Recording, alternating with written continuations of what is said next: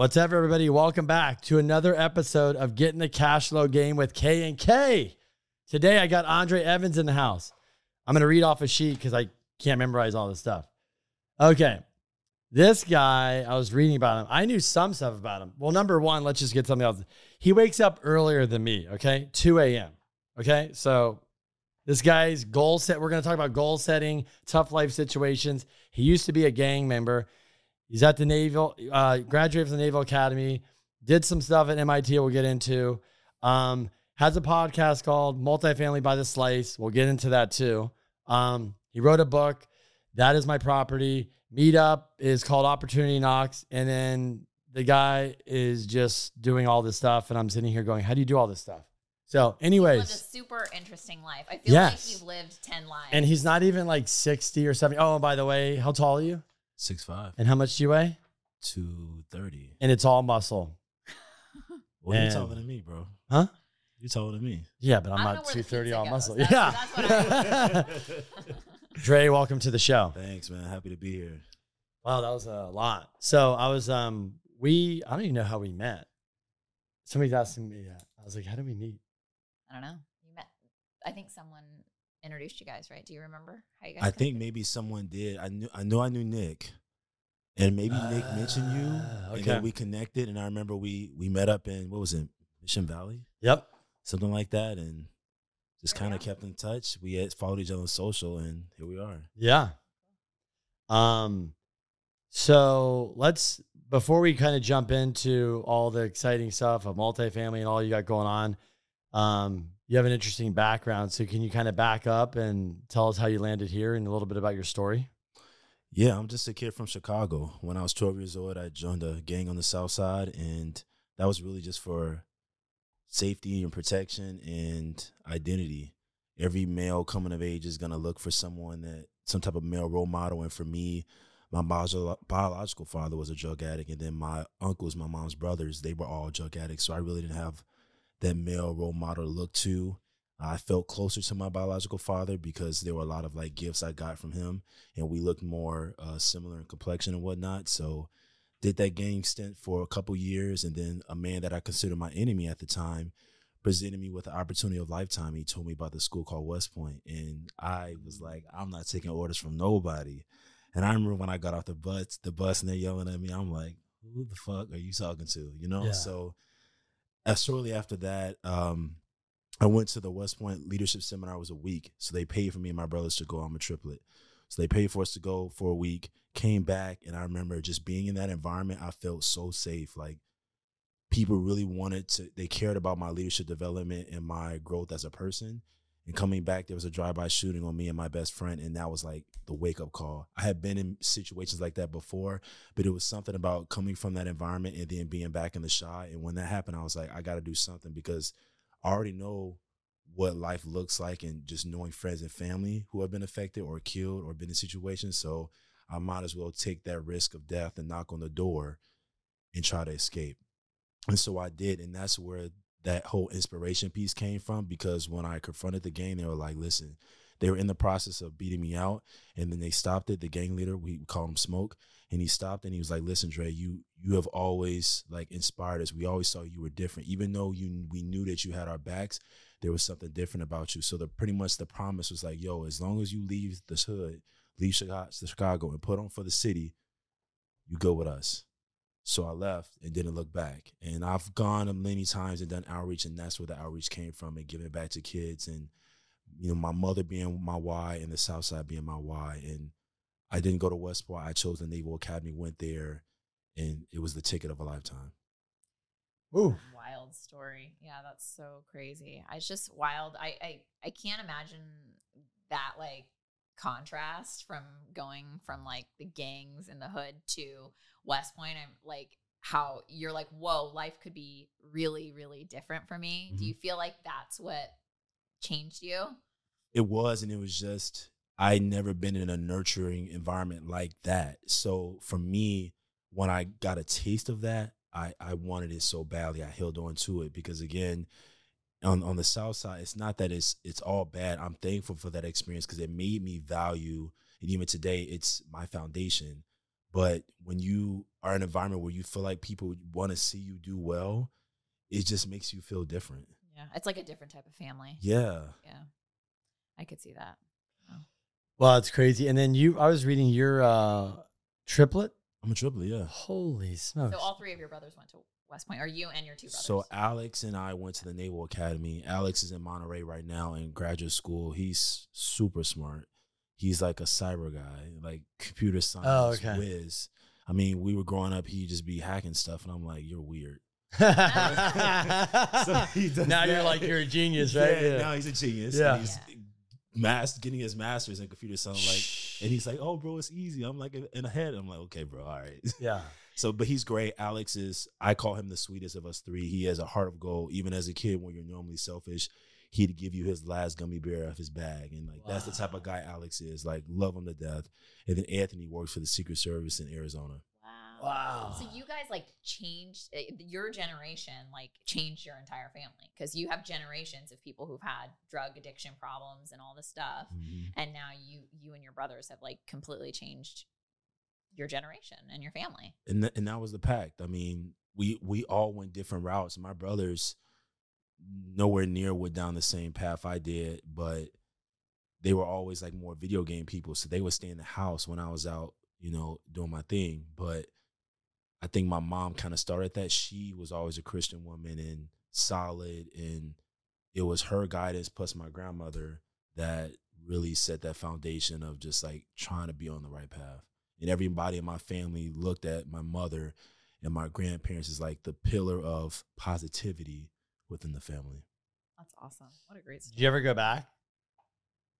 Uh, Chicago, Chicago yeah. many times. Yeah, even yeah. when I was at the Naval Academy, I was always going back doing uh, outreach, uh, mentorship, and speaking at the schools multiple times, just trying to get back. And is it still kind of crazy there, like gangs and still a lot of problems? Or it still is. Chicago's well known. Yeah, yeah I know, but I'm is. saying like just. But know. It's home though, so for me, it's a different take. Like it don't really matter. I mean, that's home. My, my parents still live there, so okay. my family's still there, so. Yeah. I'm not going to not go back yeah. and see them. You know what I mean? Yeah. Do you ever talk to people that you're in gang with? Like, no.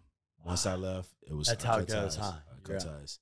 The only, and I did mention in, the, not in this, but in the memoir that'll be released, uh, I did see one of my buddies that, one of my best friends that actually, that I was with in that drive-by shooting with. I went back to Chicago one time and spoke at one of the high schools, and he was a teacher there. Whoa. So that was that was surreal. Well, that's cool though to hear that a person that was in that situation with you two in that life mm-hmm. also got out of that, and he's teaching. Teaching, and, that was, yeah. and he was trying to do the same thing, trying to give back, but in a different light. Yeah. Hey, your mom must be proud. Yeah. Oh, it's blocking the book. Sorry, we're moving his pink uh, mug. His poodle mug. Yeah, poodle mug. It's not his. He borrowed it from Monty. But you could really say it was his. Coming out of the hood and with pink pink mugs. Pink mugs. Yeah. Rocking it. Yeah. um, yeah, just marinating on that. It's kind of like just crazy. Like, I remember when I met you, you said that. I was like, oh, wow, that was a shocker. Yeah. So how did you make the transition into real estate from the Naval Academy to now real estate? Okay. Ooh. My buddy Keegan, Keegan Wetzel, Naval Academy graduate, Supply Corps officer. We were at a Starbucks, and I vented to him, and I'm like, bro, until this book comes out, the memoir, that's the only thing I think I can have to change that financial narrative for my family and make moves for them. And so for me, I got my gift to write from my mother. I, I believe that everyone has said talents and gifts that they are birthed with or that they can develop, and writing was one of those things that, just like art, it came natural for me. And so the same company that's produced David Goggins' book, Can't Hurt Me, Who Not How, Tiffany Haddish's book, The Black Unicorn, I'm working with them now on the memoir. We'll probably release December or January timeframe. And so I was just, just going in and venting to him about it. And I'm like, but even though I've got this backing behind me with it, it's still not guaranteed that it's a success. And so he was like, you should look at multifamily. And I'm like, what is that? Yeah. And so he he's trying to explain it to me, right? And I'm like, I'm still not getting it. And I think that was like God or the universe's way to like laugh at me, because then they, then he said, okay, let's just go. My my triplex is down the street in Bay Park. Let's just get in your car. We'll drive up and I'll, I'll show it to you. Uh, so we pull up. And this is where I feel like in terms of God and the universe aligning. When it was COVID, broke out. I was on my last deployment on, on the ship. Everything's going off at home. People stealing toilet paper. I'm like, uh, what is going on? We pulled out from sea. We're literally looking at the city of San Diego for like three weeks, just circling around because they won't let us pull in because the Navy's afraid that it'll break out on the ships. And, oh, you know, you still want to keep that national defense capability. So when we finally pull in, all the gyms are closed, which I'm like, oh, nah. Oh, uh, yeah. I, I got to get it. Yeah, how did you know that? Holy. So there was one guy, uh, Grinders Gym. Shout out to Grinders Gym with Dave. And he owned his gym, so he was still keeping his open and operating that. And it was a pretty, like, outdoor space. So it's in Bay Park. So I pull up, and I remember seeing this house there. And I was like, oh, man, that's a really dope house. Not knowing it's an apartment complex because it was, like, you know, small.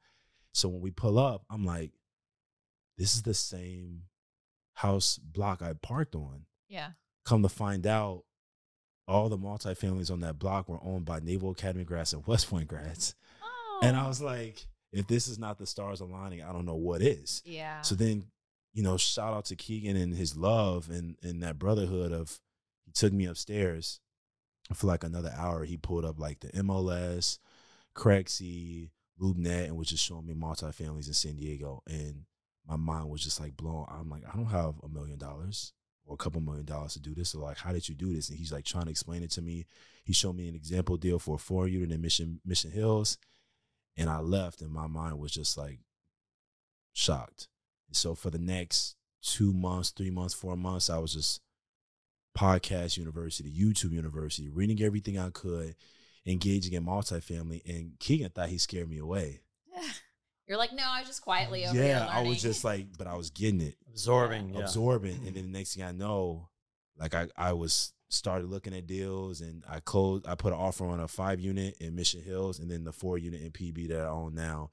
And went into escrow, closed. And I was like, yo, Key, like I closed. And Key's like, what? And that's where it started. And I, I swear after we closed, after I closed on that four unit in P B, was able to stabilize it, got it to cash flow, about two thousand bucks a month.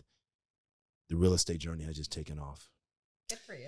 Yeah, so I like to uh, back up because just on that scenario, because we are in San Diego, mm-hmm. there's, uh, by the way, thanks for your service. Um, there's a ton of military people here. Mm-hmm.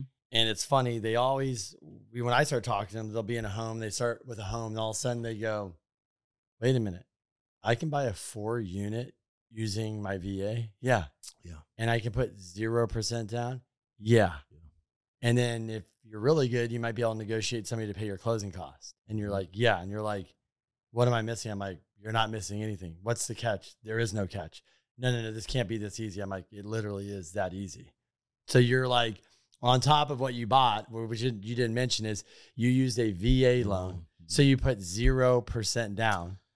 It's it's not that simple. So you could, but you could. So you're right. The V A loan is zero down, and I think it's very applicable in the single family space, but in the multifamily space, as you know, if I'm going to count the rental in a market like San Diego, I feel like it's even more different because yeah. it's more expensive.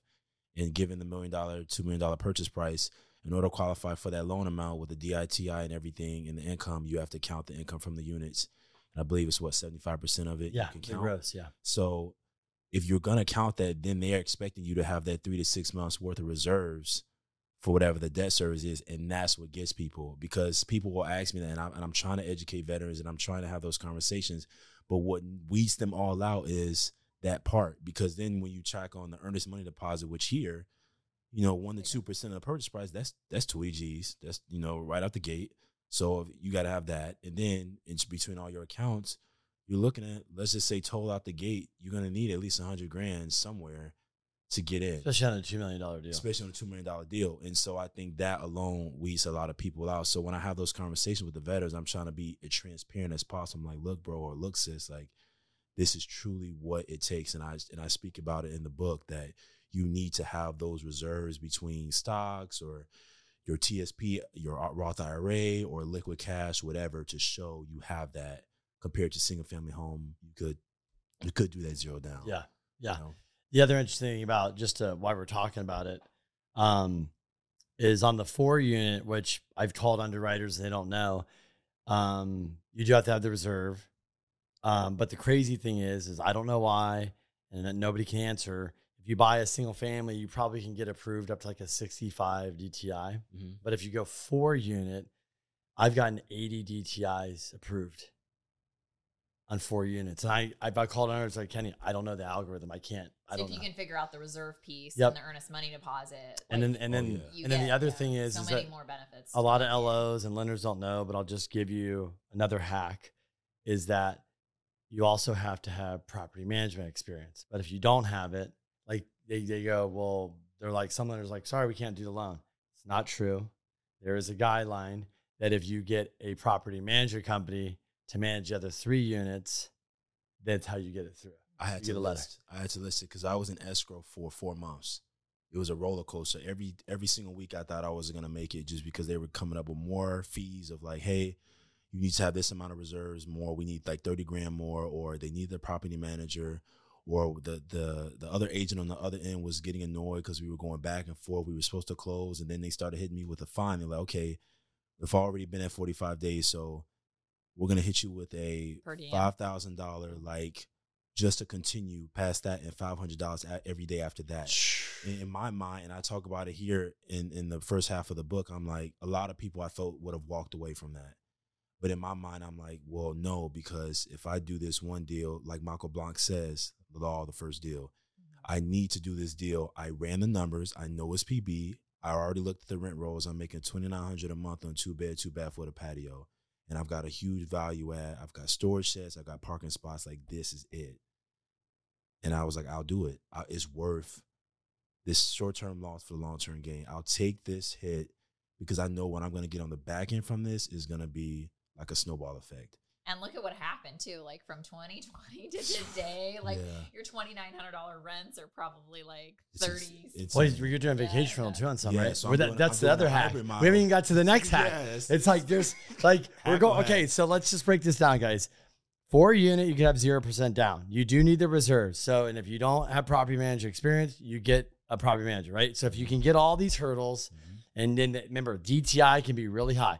Then you do have to meet the residual income. Yep. If you can do that, then in San Diego, now you can tell them the next hack, which was this is oh. like the moneymaker right here. You're in Pacific Beach. And by the way, if you don't know that, that's probably one of the most desirable.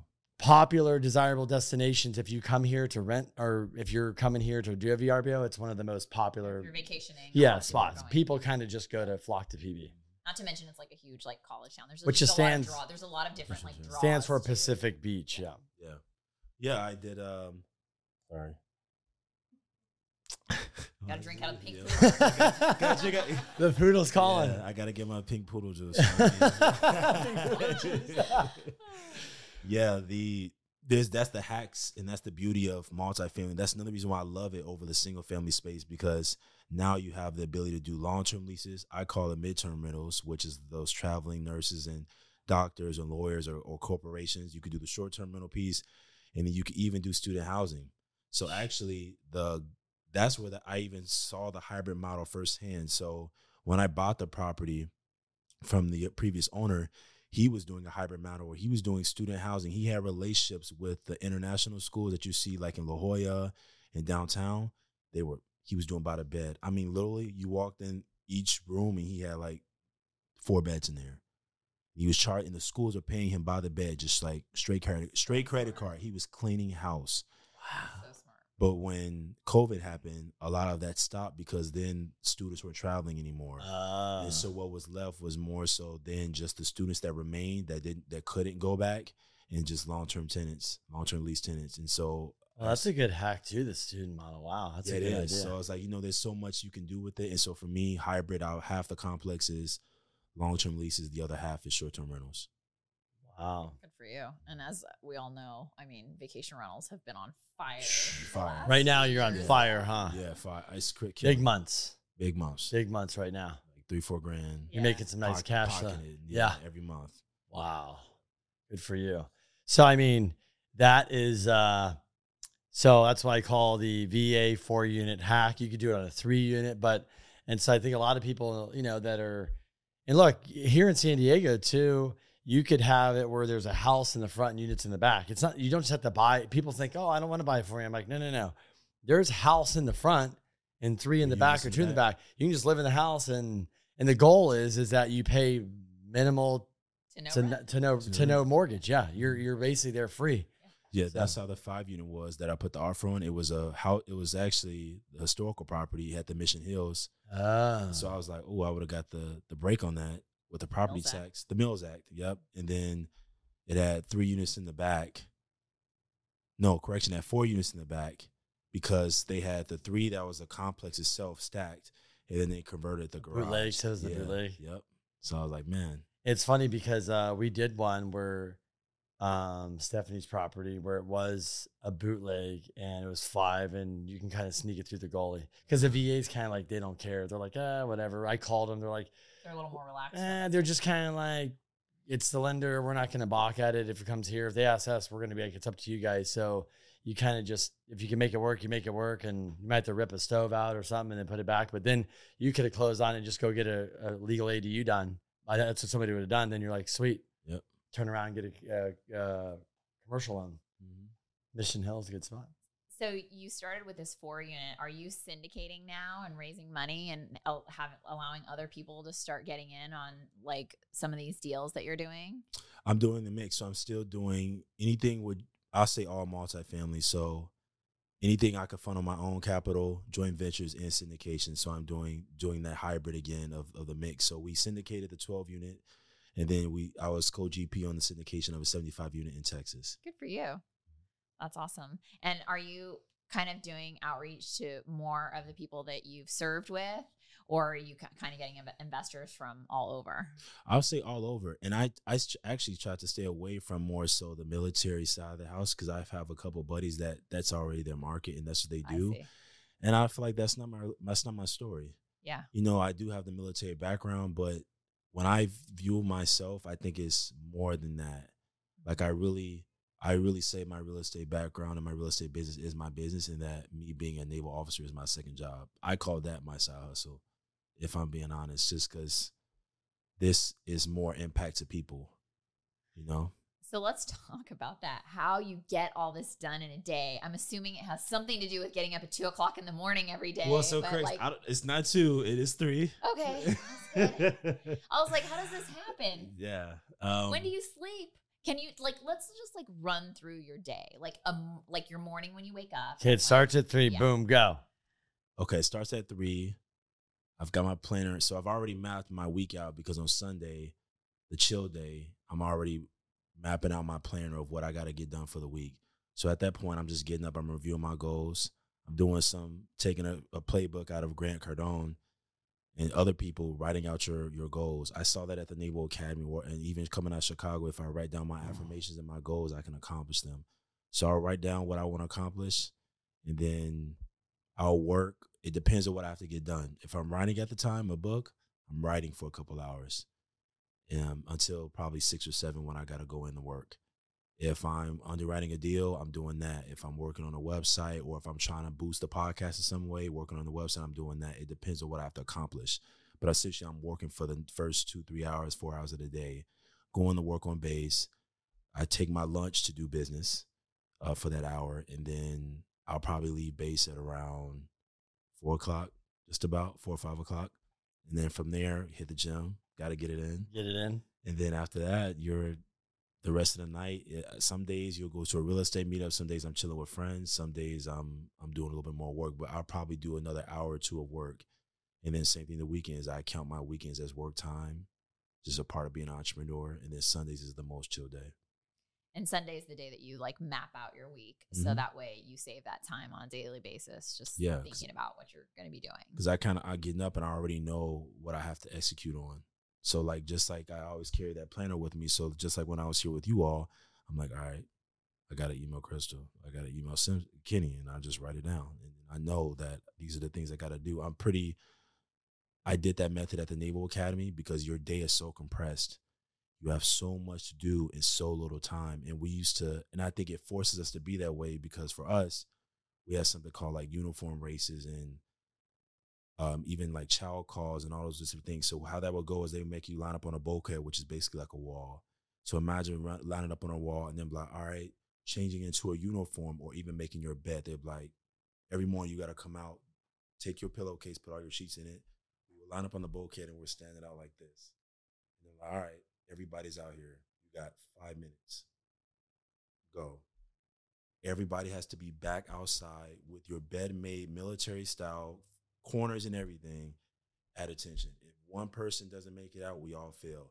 And it teaches you that if, if let's say I come out and Dre slow, best believe I've got ten people running to my room and my barracks to help me make my bed so we can all make it back out on time. And that time hack stuff forces you to be productive. And if you think about it, about your day, you could do time hack your day.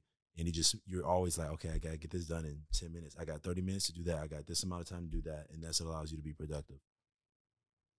That's so smart. Like you were basically conditioned to pretty much like that. Yeah. And not even knowing it. Because yeah. you, you, you finish and you're like, these dudes done brainwash me. You know, they done like, trick, honestly, they done, trick, they done tricked me. Yeah. But it's a skill we should all learn. Like that's like something they sh- people should learn in school. Honestly, it's just a light, a valuable life skill. So let's get this straight. You got in, bought your first property in twenty twenty? December. I closed Christmas Eve. And so today it's August not fifth, even twenty, years. Not even two years. You started a podcast. You wrote a book. A yeah. You have a meetup. And you've done, I mean, your website's awesome. Wait, by the you way. have like ninety-eight units, right? Is that ninety-eight total? Yeah. yeah. And, and you still units. have a job, and you still eat pizza every Friday. That's right. And that. That's why it's multifamily by the slice. We're gonna get there. Yes. So, I have to ask you then, because I think I think uh, the reason why I get up early is the same thing. Because if you want to comp, if you want to accomplish more, and I tell people, you know, like people, somebody said, a friend said, he he gets up at five, and he said, hey, he was doing something like. He D M'd me, he said, hey, I realized if I give it five, I get an extra month or something in the year. He goes, but you're getting up at this time. You get two months more in a year. You ever heard that speech that Kobe did? It's similar to that. He talked about how he gets up at four, and that's he outworks everyone, right? But if you think about it, he, he basically explains in the interview that after a year, it doesn't matter if any of the other players in the league get up early. He's already got a year or two years over them because of the fact that he got up at four o'clock every single day. That's why. It's nuts. Yeah, it was funny. I was listening to somebody. And they always said about Kobe too, like he was always practicing in the off season, and like yeah. he was always there, like at the same time. And then um, there's, there's somebody, a, some coach wanted to come and meet him one day, so he thought he'd be like fifteen minutes early and get there before him warm up, and Kobe was already there. there. Uh, yeah. yeah, yeah, he's yeah. like, dude. He's like, what's up? He's already sweating and playing. He's like. You're, and like he said, I'm not the best player. I just outworked everyone. I didn't know a story till I heard it. I'm like, Kobe was like, first time he played, he's like, I didn't score one basket all summer. And then he's like, I came back and he's like, well, how do I get good? He's like, well, who's the best guy? That guy. How much does he train? He trains two hours a day. Okay, I'll just do four hours. He came back, best player. He's like, whatever you're doing, I'll just do more. Mm-hmm. That's what we can do. Yep. If you're not smartest, if you're not like your brother, hacking yeah, if, you, to the, if, you, if you're not on Alex's no, level, you, you gotta. Yeah, you gotta. I'm that guy. It takes yeah. a long time to learn stuff, so I know I gotta put in extra time. That's pretty much me too. That's why I say I'm like, it doesn't. You don't have to be uh, smart to make money or do things. You just, it's called get up earlier or hack. Mm-hmm. How do you hack it? Yeah. yeah. So basically, what? So when you do all this, what do you think your strength is then? Like, what is your strength in to get all this shit done? Is it discipline? Is it goal setting? Like, because I don't know if it's just goal setting because you still have to do it, right? Like my mom, my family, it's it's the I why. Can, I, it's the why. I can care less. I don't. I don't want to be Grant Cardone. Grant Cardone. I, what I find is like everyone wants to be him. No, I want to be Dre Evans. Like I don't. I can give two shits about owning a thousand units. I don't care. At the end of the day, I'm trying to continue to break the financial narrative for my family. There are not. There are a lot of people that come from my situation that ha- that have not had those opportunities and are trying to figure out a way. And so I believe, as J as J Cole has said, like you only have so much to rock the mic. Like you only have a lot that amount of time to have that impact. And while you have it, you have to use it. And so for me, I know that if if I do things right, I impact my brother's lives. I impact my mother's life. I impact whenever I do have a family, their lives, and then the people that I can inspire. And that's the shit that matters to me. Not the how many units I have. This is just the foundation. The, the the true passion I have is for writing books. The true passion I have is for the outreach. That's what I love to do. So I need to get my stuff together here with the business to the foundation. So it gives me the greatest return you could ever have is R O T, is the return on time, to then go back and give back. Like, that's what matters. And, and spend time with your family and friends and your loved ones and free up their time. Because, again, if I make moves, then they don't have to work. So, and that, and that is what drives me. And, and you know, because even my brothers, they're like, why are you, when is it enough? And I'm like, you're missing the whole point. I'm doing all this shit for you all. You just don't get it. And when I explained it, because one time I, me and my brother were on the phone, the Secret Service one, and I'm all about being transparent with people, so I don't care. I share a conversation I had personally about my with my brother. And he's like, Dre, like, I feel like you're putting yourself under so much for no reason. I'm like, no, bro, you don't get this. I'm doing this for you all. I'm doing this for freedom. Like, do you want, look how much you travel with the Secret Service. Okay, great. It's it's great that you see the presidents and the congressmen and all that. That's a blessing. Yes, I, I salute you for that. But you're miserable. You literally, in the day, they're like, go to London. And then you come back, and then a day, go to D C. Gnarly job. You hate that. So why do you, I and I hate that. I've been in the military. Like, I miss my brother's Secret Service graduation, and I'll never be able to repeat that. Now, I imagine this, as an officer, the sales I was leading, I re, I used to look at them and look at their faces, and how do you how do you how do you? That's tough to lead that when I don't even have kids, I don't even have a family, and they are missing their daughter's graduation or their birthday or their wife's anniversary or whatever it may be, or their her birthday, and it's like, at what cost? The military is great. Like, again, I the service is great, but being real, the military will take and take and take from you. And if you don't figure out a way to get something back in return, you look in that twenty years, you won't have nothing to show for it. But they would have taken all your time and taken you away from your family. And for me, I was like, that shit's not going to be me. I've already felt this before, and I know how I felt when I my grandmother passed away, my other wife, and I couldn't attend the funeral. That shit's never happened to me again. And so that was why I had that fire in my stomach, because I'm going to do what I got to do to be financially free so I can cut ties from the military and be like, I don't, I don't need this. You know, I'm never going to miss eventful moments in life, because I know from Chicago, life is too short. Woo! Wow. Yeah, the military gives you an opportunity, but you have to take it and run with it. Yeah.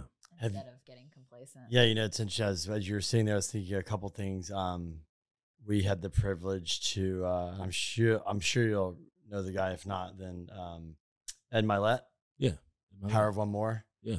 So two, three weeks ago, we were in Vegas, and uh, this event that this guy knows through, and he came on stage. Um, I know a lot of people that know him personally, never saw him speak. Everybody's like, best speaker. And obviously he has tons of money. And then um, the Power of One More really came from his dad that died. Mm. Um, and so his dad, kind of the short story is his dad, he grew up with his dad, and his dad was an alcoholic for a lot of his life. And then his dad finally basically, his mom's like, either get your shit together or get out. And his dad basically said, you know, I'm going to try one more time here. And he got sober, and then he was sober for thirty-five years. And so... Um, Ed Mylett uh, gets on stage, and a lot of the, you know, you kind of know this because you heard this. And then he said, um, my dad passed. And then uh, he's like, I'm going around in his room and stuff, and there's all these note cards, names, and dates. It's like, what the hell is this? And he goes, his mom, she goes, well, you guys didn't know this about your dad. He goes, what is this? He goes, there's thousands and thousands of names. He goes, those are all the people that he helped. So he had these note cards, and he would like remember to call, congratulations on being sober one more year, happy oh, birthday, wow. Like all these people. And then, so basically after his dad died, he had all like he, Ed would run into people here and there that would say like, your dad changed my life. He called me every year, like on the anniversary of being sober, of my sobriety, and, you know, cheered me on and was always there for me. He never missed like a, Like he never missed. He was just always, so he had all these note cards that he would keep track. That's, oh. And so, so Ed, cool. and, and so Ed, that was his best friend. He never knew it. And so out of his dad's death, the reason why I'm bringing this up is because this is your why, you know, your why. Out of his dad's death, obviously Ed Mylett has plenty of money, everything is, this book came, The Power of One More. And that's why Ed said is, I wrote this book. I don't know if I'll write another book for five or ten years because I have, there's this event in my life. And he said, and so this speech that he gave was about Power of One More, but what he's talking about is that there's one, there's always one person in the family. There's one person that changed the trajectory, or if yeah, I can say the word right, trajectory of, um, of the family. Of your family. And he said, yeah. And so he was like, that's me. And he goes, it is, it's not just monetary. It's not me. He goes, it's for my daughters. It's for my cousins. It's for my brothers. It's for my mom. It's for, it's for the friends. And he says, and he recently had his kids on. That's what they're saying is like, everybody looks up to my dad and that's the guy, like you're the guy. And so, so you're the guy in your family. So I'm sitting here thinking about um, this and I'm like, we're watching a speech and, and Ed was really emotional that day. And he's like, man, I hate giving the speech. It's painful, but I mean, he would just stop in the room. I mean, people were bawling and crying. And so I just, like, there was that moment there. I was like, you're, that's what we're saying is there's the one person in the family. Like you're the one person. You know, what's crazy that you, that you said that. I had a call this morning at six a.m. with a guy, cause I'm going to hire on some executive assistants. He said that exact same story this morning. And so I'm a person of like the universe and like God putting things together. And I think there's a reason, because he literally said the same exact story, same book, everything. And then you're saying it now, and it's the same day. I mean, this book, he wrote this book to change people's lives. Yeah. Ed's like, I'm here speaking. Do I get paid? Yes. I don't need the money. He doesn't need the money. He doesn't need any of this anymore. He can just go sit on the beach and be like, I'm done. Right. But his, with his dad, he's like, no, my dad didn't tell me for thirty-five years he was changing lives with making zero money. His dad didn't care about the money. I'm going to now change lives. I love that. Powerful. I love that. So if you haven't seen the speech, I'll send you the, I'll send you, not the one I had, another one. I'll, I'll hit it to you because it's when you're chilling Sunday, it's powerful. Okay. The second thing I was thinking about is uh, we're right, we're, we're coming up with a course. So we're writing a course. She's been working on it forever. Nice. And um, I was reading it this morning. I was sitting there and I literally broke out Ed Mylett's speech for some inspiration. I was like, well, Crystal, like you're doing this course, but I'm like, you just start like right off the course. I'm like, no, like that's not why we did this. Like what, what are we doing here? Like, wh- like the person that's reading it, like you need a grad. Like, so I literally watched Ed Mylett's speech. And I was like, he doesn't start a speech. Like, let me tell you what we're going to go through in this speech. He told why he's here is the story of his dad, you know, and other stuff. So I'm literally, as you're talking, like, typing out this morning. And I, I, and I'm not blessed with writing, by the way. Like if I had to get paid to write, I'd be living in a van down next to your house. Okay. um, I was typing why you that are reading this, why you're here, because you're tired of waking up every day and having to work to pay your mortgage and pay your bills and pay your vacation and pay this and pay that, just like we were, you know? And that's why my thing is, is like, I want to wake up one day where I'm like, if I go to work, it's because I want to, not that I have to, because I put time and effort into building something. It doesn't have to be multifamily. It could be like building this or that, right? And that's what you're here. It's like, it's the military, it's this and that. And you see people every day. And we've been doing loans for a long time. And I see it. I'm like, man, if people just changed a thought or snapped out of it or woke up a little early and just, you know, like you is in two years, look what you did. And that's what I tell people. In six months or a year, two years, like what you can accomplish with just getting up an hour or two earlier and putting some time and effort in something that you might have passion about. Like it doesn't have to be real estate. Like that's what I see in you. It's inspiring. Thank you. So I appreciate you sharing. Thank you. It's pretty vulnerable, but anyways, I just, it just kind of like that moment there, I was getting like uh, goosebumps. I'm sitting here thinking like, this is weird how you're talking about that. And today I literally was like dealing with this. I'm like, no, like you got it. It's like we're, people aren't going to come to the course. They're coming to read your book or this because they want more. They need something different. They need to get out of the rat race. They need to fire their boss. They need a retirement. Pension's not going to be enough. Your military retirement's not going to be enough. It's not, you know, Social Security might not be around. You have, but you, we can depend on ourselves. We don't have to depend on the military or the government. You can do it yourself. Like, look what you've done by you just doing you and not, you, like you said, you don't have to be Grant Cardone. Yeah. You don't. You can just be Kenny Simpson. You can yeah. be Dre. You can be Crystal, Monty. Well, like yeah. you said, like a lot of people have that, you know, we all make excuses for things that are hard, right? And so here you are like, working. Like you've got, it's not like real estate's your only job or you, doing outreach is your only job and meetups and podcasts. Like you're doing all of this on top of working for the Naval Academy, right? For the Navy. For well, the Navy. Naval Academy is just yeah. was the school. Yeah. yeah.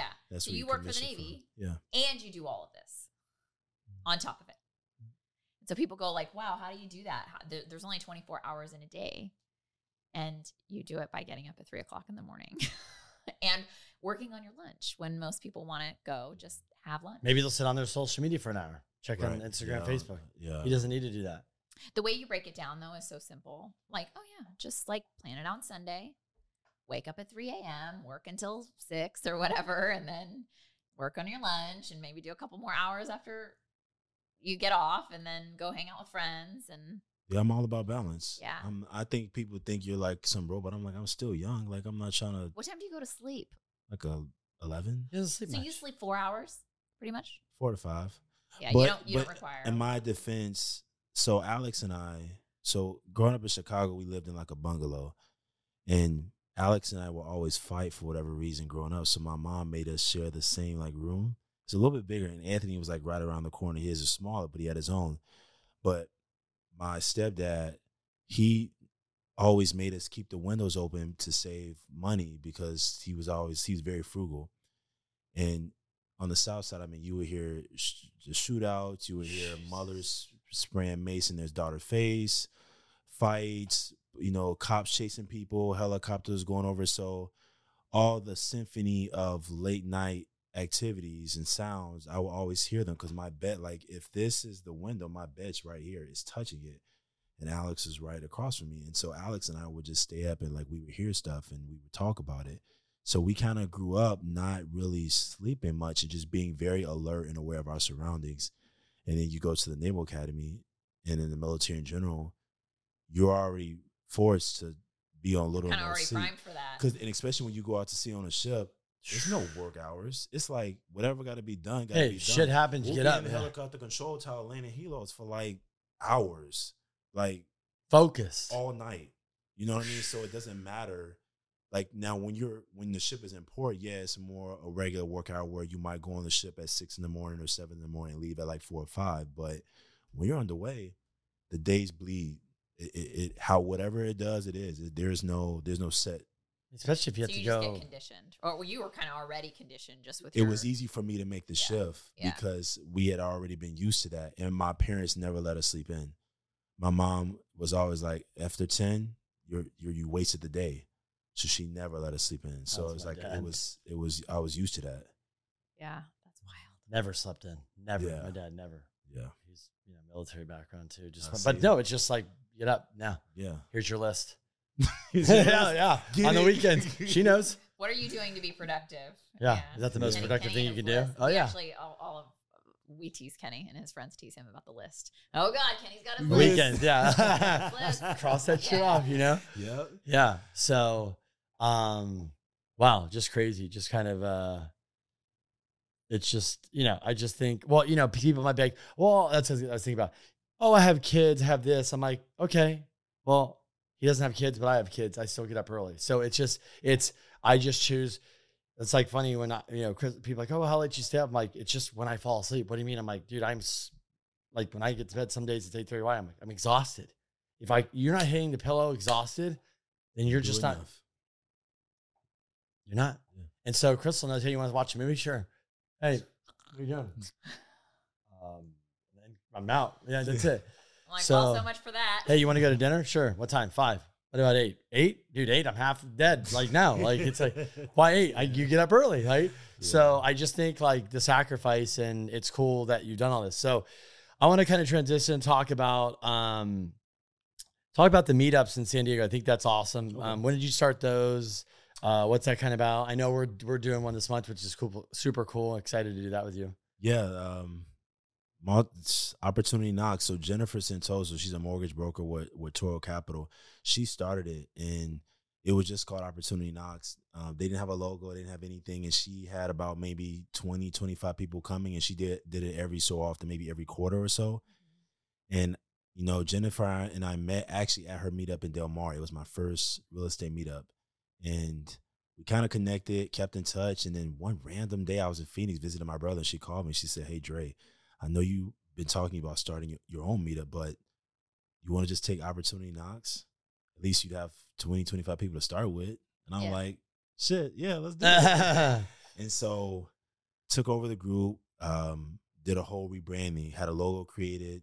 We brought in, you know, over eight sponsors, and they were paying for like our venue, drinks, wow. media production, marketing. Wow. And we truly transformed it. And now we have on we have what the meetup app is what we use. We have about five hundred seventy-two members total in it.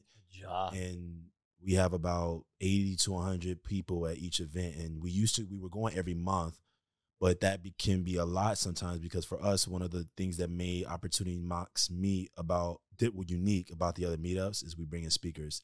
It's not more of like a beers and deals, because that you can kind of like fire and forget.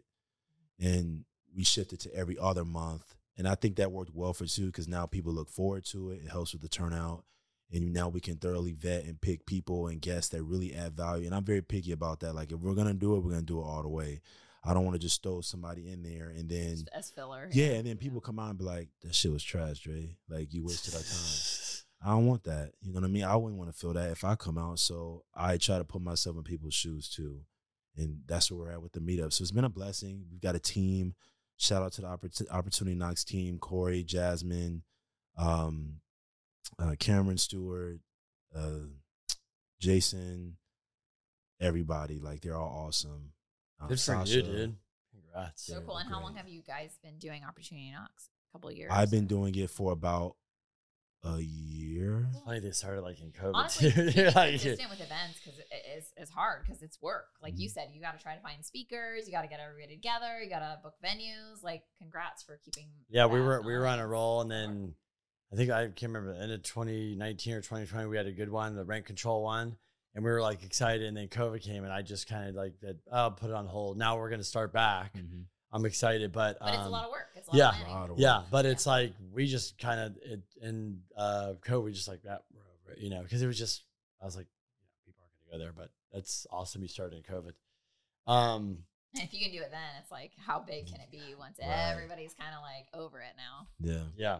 And then podcast. So how did that, like, let's talk about the Multifamily by the Slice. How'd you come up with the name? And then how'd you start that? And then what do you guys talk about? I know it's Multifamily, but what are you guys talking about? Who are you kind of interviewing on that show? Ooh, well, as you know, it's no surprise. I love pizza.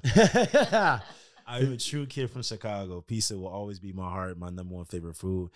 And I, I think, again, it's funny how things align. I was doing the motivational speaking and never thought I'd have a podcast. And so one day something was like, I want to start a podcast. And I was like looking, and it just came to me like, Multifamily by the Slice. Have a peak picture with pizza and buildings coming out, out the, out the pizza slice. And we had a lot of logo mock-ups, and eventually we landed on the one we were doing. And so I got my co-host, because I was recording the first twenty episodes, and I was just gonna be do a whole launch. I'm just gonna drop drop maybe five and do like two a week. And I was interviewing Ike, and I met him at a real estate meetup here in San Diego, and we saw each other a couple of times. And so I was like, "Come on the show, bro. You own in Ohio, you own in Arizona. Like, come through." And so we were on the show, and we finished, and I was like, something in my gut, and I've always been a gut person. It's it's been like that other sense for me that I, that I used a lot to get out of sketchy situations in Chicago. And something in my gut was like, ask Ike if he wants to be the co-host. So I just straight up asked him, and Ike was like, I would love that. And I'm like, all right, bro, we'll do two episodes. We'll see how the vibe is. I'm a vibe person. See how we like it. And if it vibes and we rock with it, we'll rock with it. If we got good energy, we'll do it. And the vibe was dope. It was almost like I was never overcutting him. He wasn't overcutting me. It was like we were just so synergistic throughout the whole show. And I was like, like, yeah, let's do this. So then we went back to the artist and said, redo the whole mock-up. Put Ike's photo on it. We got pictures done. And we it's been great. I love working with Ike. It's, he has a unique perspective to things, and I cool. think that makes it cool. Similar to you all, like, everyone has a, a unique way they think about things and their insights, and no one person knows it all. Yeah. So yeah. it brings a different perspective. Yeah, it's I mean, amazing. You just... We just today you have a conversation, you walk away with learning something. That's what I love about it. Right. Like, if it's one thing, that one thing, you know, can just make a difference in your life. Yeah, I always tell Ike, I feel like Ike's smarter, right? He like his family is from a, a real estate background. Like, his uh. dad had it. So he'll sometimes be, like, saying these big vocab words and, like, be doing shit in the show. And I'm like, okay, bro. Like, you got it. You got it. It's also kind of cool, though, too, because you're, like, a San Diego-based investor, and then he's invested in other parts of the country. So it's cool to have, like, both perspectives yes. on your show. Mm-hmm. And we're in different mastermind groups, too. And that's the other plus, is we're not, we're not tapping into each other's network and the things that we're learning and the things that we're discussing and seeing. So like you mentioned, it's just great. Cool. Cool. You're, you're in a mastermind, or? Yeah, I've been a few of them. Nice. You like those? I love them. I think I might uh, join a new one that got presented to me, and I'm excited for that. But the three that I am in, I've been good. Nice. Are they local or? They're not local. The, a lot of it is like online and, and through Zoom calls and all that stuff, and just physical phone calls. Different app applications. So, so not meet up in person, or? No, not okay. meet up in person. That would okay. be amazing if I could find one that is more meet up in person. What do you feel like you get from masterminds? Because I feel like people come to us all the time. Kenny's in a couple masterminds, and they're always like, is it good for you? Are you guys getting value out of it? Like, what do you think? Like, because I think a lot of people, there's so many people who are like, I mean, like, they're kind of like in this world, right? They're like part of this crew that's in all these masterminds doing things. And then there's a lot of people who are kind of like on the sidelines thinking about it, think it sounds good, but they're just not sure. What do you feel like you've gotten out of masterminds? I think it's just like getting started in real estate. You got to meet people halfway. I think people come to the mastermind with the expectation that, oh, I'm just going to come in here willy-nilly, thinking that they're supposed to pro- provide everything, or they're going to like yeah. hold your hand. And I'm like, that's not the case. It's just like when you go to a meetup for the first time. And I actually did the recent post we did on, on Instagram was about that. You need to learn the vocabulary and the concepts before you go to a meetup or any mastermind. Because think about it. How are you going to go to a mastermind? They're talking about N O I and equity multiple and debt service and whatever. And they're throwing terms at you, which for us is a general conversation. If we're talking about multifamily, everybody knows N O I and cap rates is the bread and butter. And if we're having a conversation about it and it's all going over your head,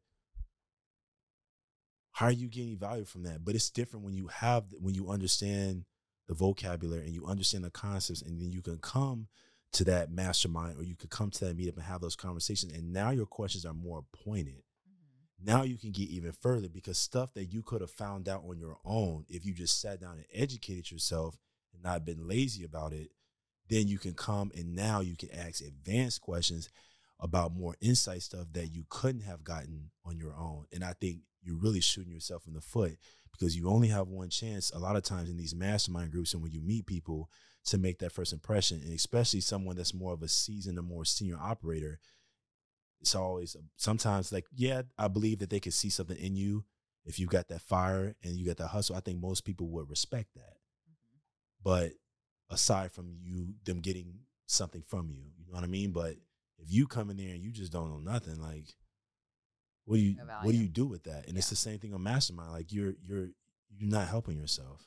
Yeah, I feel like masterminds are like a place where everybody brings something to the table. Yeah. You know, like everybody brings a little bit of value. And so maybe I bring a value that you didn't know about, and vice versa. And so I feel like the like synergy of masterminds is so powerful, because we're in our little world in San Diego, and you mm-hmm. have your group of friends and your group of people that you're you're networking with. But there's all these other people in the world that you might not know that bring all this other value and like these unique perspectives. And so that's where I see the value, um, especially like what Kenny's gotten. He's, he keeps in contact with so many people in different areas. And is, I mean, we've been in real estate nineteen years. You'd think that you must've seen most of it, right? But then you learn something new all the time. Mm-hmm. It's crazy. And it just allows you to, like you said, it, it like, it gives you that R O T, right? Like it cuts down on that time that it would take you to learn something on your own. Right. Yeah, they're cool. I mean, honestly, um, I'm part of Venger Mastermind, which is uh, kind of a roll off from one hundred mil. I've heard good things about the Venger one. Yeah. Um, I mean, you know, a lot of the guys, it's kind of weird at first, because a lot of the guys you've seen on stage or this or that, they're kind of in a room. And so they have big personalities, you know, big online. And then you kind of kind of have to break through that, because everybody's kind of like sizing everybody. Who the hell is everybody in here? And then you have to be really like forward and like engaging with other people. You can't be the shy person in the room. Yeah, yeah. yeah. And then it's your ego. If you think you're a badass um, and you walk in a room, that will go out the window in about five seconds when you realize you're really not. You're a speck of sand on a beach, especially in here, because somebody could walk in the door that just, you know, sold a company for a billion dollars or something. You're like, yeah, okay.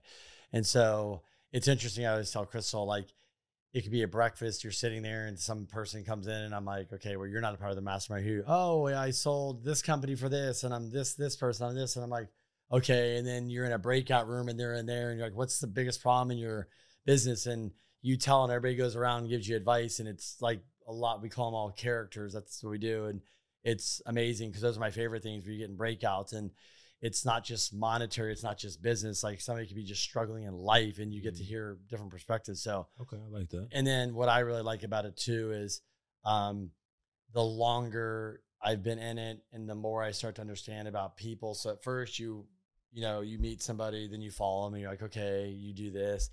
And then you start realizing like, wow, they're a badass, but they might not have this big brand like somebody else. So they're not out there. Um, and then you start realizing, wow, they're good at this. And then you're like, I can call you about this. I can call you about this. I can call you about this. I can call you about this. And you realize I've got twenty, thirty people that are really good at all these things that are like, probably I don't need to go, you know, pay somebody. I can just go call them and get their advice or have them look at something or just ask them about this. That's where you realize like, oh, you want to launch a course? You want to do this? Okay, well, these ten people already have them. They're making, you know, this. Just ask them how they've done it. Just how them they're doing this. And so it's very helpful to, if you want to get from A to B, and save a lot of time and hack it and save the time, money, energy. You can just, you know, get there quicker by just asking the right questions. But you like you, you said, also get more one-on-one time yeah. or like small group settings to ask people, like you said, that have lo- know a lot about the thing that you want to know about.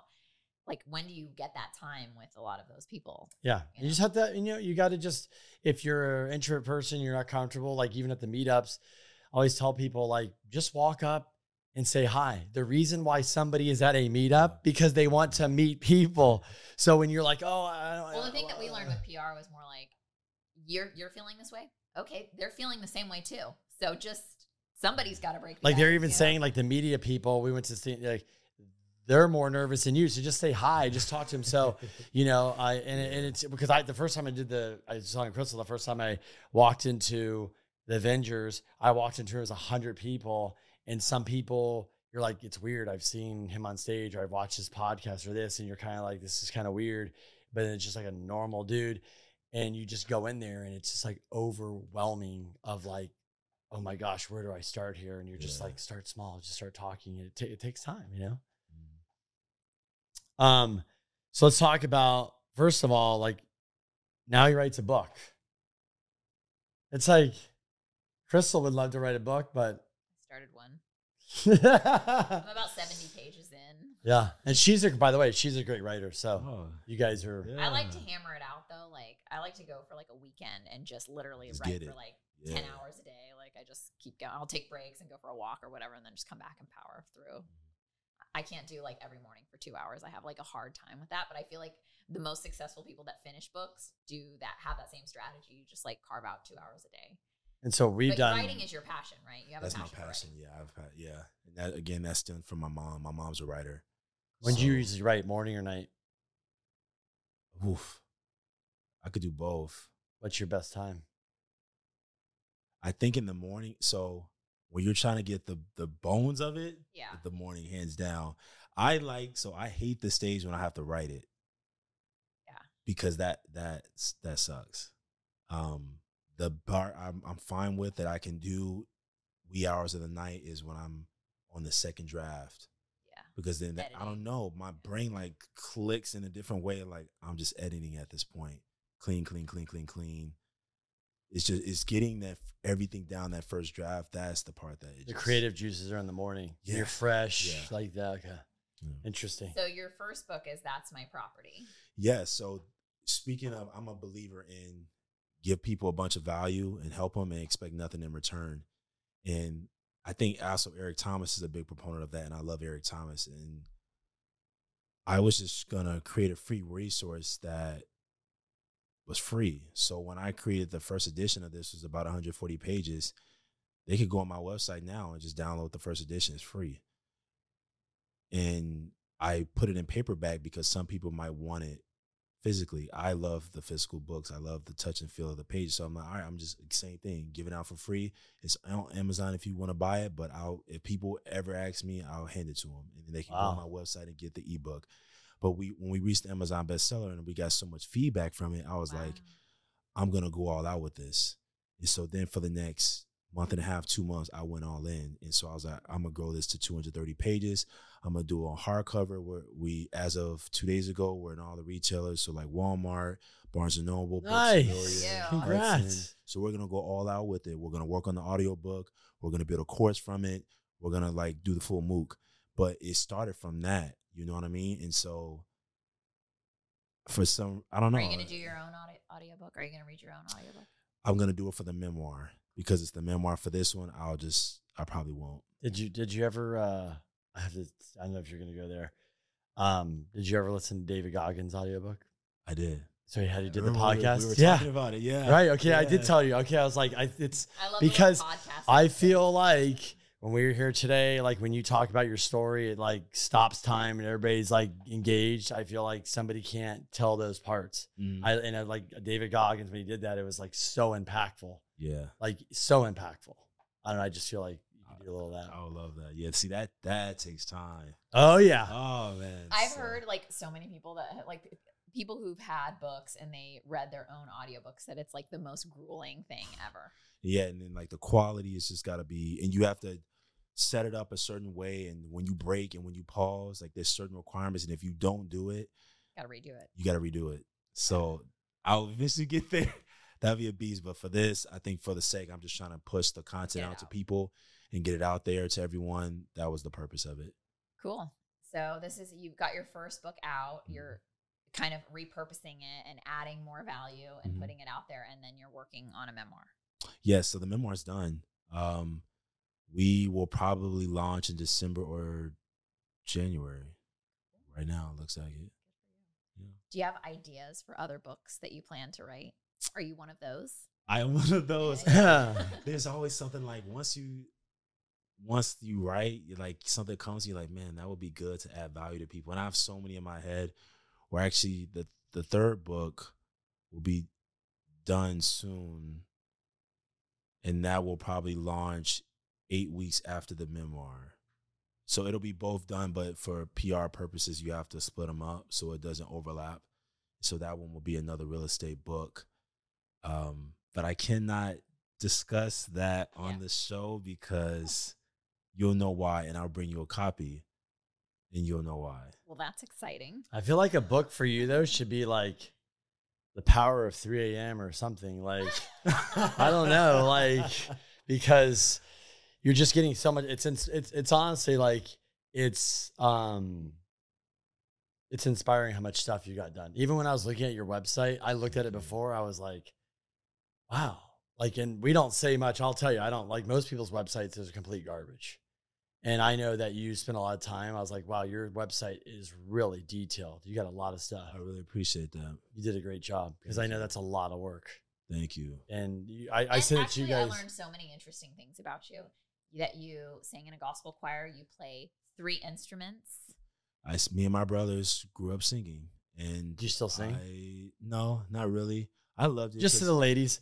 I wish, I wish, but I, I didn't know singing at all. And they're like, no, no, no, no, no, no. Um, I really enjoyed that. I sang in the gospel choir all four years in the Naval Academy. Uh, grew up in the church, like my mom, and me and my brothers could always harmonize. It was weird. That was one thing. We didn't have the whole like telepathic thing or whatever, but we could harmonize. And so Alex wow. did the Glee Club at the Naval Academy, and I did gospel choir, and I, and I freaking loved it. What instruments do you play? Uh, everything brass, startup trombone, baritone, trumpet, tuba. Wow. So it was, and my brothers did saxophone, and I, I, I loved that part of that chapter of my life at the Naval Academy because there was a lot of outreach to that too. Because we would finish singing at schools or churches, and what do you do? You're talking to the kids at that point. So it was still cool to do that. Question for you. Um, do you, when you write a book, when you're going to do any of this stuff you're doing, do you look out and say, needs to be done by this date and back up, or you just go? Yes. So it's funny. This was like my marker was coming here. I'm like, I want to hand Kenny and Crystal a book today. So my marker was getting back to have it done then. And I did the same thing when I wrote the memoir. I was on deployment when I wrote the memoir. So same thing, you stay up late. I'm like, I got to do two hours a day. I'm not, again, Navy taking my time. I'm going to get something back. So when I come back, the first draft's got to be done. And then same thing, you get back, and I'm like, all right, now I got, I'm going to set a window for here. I got to get the second draft done, and then the third draft, and then the fourth draft, and you just go from there. Yeah, I think that's what I'm noticing with people is um, we were at this event, Neil's, he's like, I just picked a date. And he's like, I picked a date, and I didn't even have speakers. And basically, he's like, figure it out and put the money down. And he's like, I didn't know if this is going to work out or not, implode. And that's what he did. And I'm, I realized with a lot of people, you just got to put a date in there and just be like, okay, we got to figure this shit out. Yeah. I know people work differently. Some people are very like, they got to plan every single thing. And I think that works great for some people, but I'm going to jump out the parachute and build, jump out the plane and build the parachute on the way down. Yeah. That is my personality. I just feel like somehow, some way I will figure it out. Seems like you have so far. I, I will hope so. I, you know, still, you know, still trying to get there. You know what I mean? I think so. We all are, but I think, you know, we've talked about this so many times before. It's like, if what what do we have if we don't have another mountain to climb? You know, I just yeah, yeah, yeah. Just, and that's my fear. Yeah, like I don't, I don't really feel the whole gunshot death thing. I mean, you've tasted that to a degree. So my greatest fear is like, looking back on my life and feeling that I didn't make the most of my dreams and my talents, because, you know, when you're lying on your deathbed, like you can't, I can't go tap ten, Kenny in for me. And he can't pick up what I didn't do. Mm-hmm. Like at the end of the day, it's just me. And I think that's, I've always been a proponent of like cemeteries and graveyards.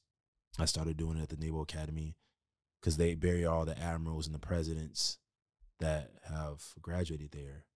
And I would always just kind of like walk around and reflect, make you think about how many of these people in this graveyard are regretting right now. Mm-hmm. And rolling over their grave like, I didn't do this and I didn't do that. And I think that that burns me. Like, you ever had a, that time where you ever reflect and you think back like, a childhood memory or just something in life, and you like, I can never go back in time and do that. Just like college, you can never go back in time and do that. Certain things you can, but certain things you can't. And it's the things that you can't that eat at me, because you there's certain, a lot of things in life that you only have one chance to do it, and so you just got to make the most of where you're at.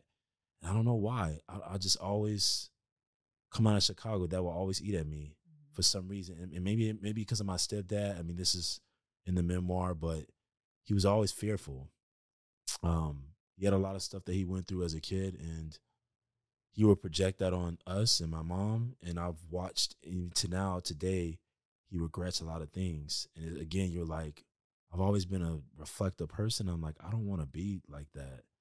And look how much in pain he is. Mm-hmm. Look how much in pain a lot of my family members are in because of drugs. So I'm just trying to have that balance. You know, I'm just trying to still enjoy my youth and have fun, enjoy this, the beautiful San Diego, and at the same time still take care of business and help my fam. Like, so you that's really what you're just trying to do. And so you die on die on E. You look back on life and be like, you know what? I I feel happy. Like, I feel like I made the most of whatever it was that God and the universe put inside of me. Yeah, I forget who said, somebody always says, if you can't, if you're not figuring your shit out, go spend some time in a senior living facility. Yeah. And uh, you'll hear a lot of talk about regrets and what I didn't do. Yeah. It's kind of like what you're saying. Yeah, it's scary yeah. to just think about that. Yeah. Yeah. Yeah, and I think a lot of people, too, that are unfortunate or older and stuff, it's like they just, they're just so stuck in their ways. They're just, it's like, go get the help, just break through, but it's hard, you know. Our generation, I think, because we have everybody's so much more out there, Instagram, Facebook, you know, it's the podcast, everything. It's like, there's kind of no excuse. Like, you're seeing it real. Like, they can go read your book and your story. It's like, come on. Mm-hmm. Yeah. Um, so final question we always ask, uh, what's your definition of generational wealth?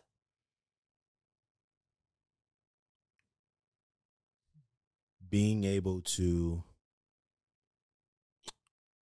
impact my family's life, let's just say, whenever I do find that special someone and I have children, for my kid to go out and use their own individual unique strengths and gifts to give back to the world, or not even or, plus, in addition to changing some person's life or some kid's life through real estate or financial literacy, and having them go touch another.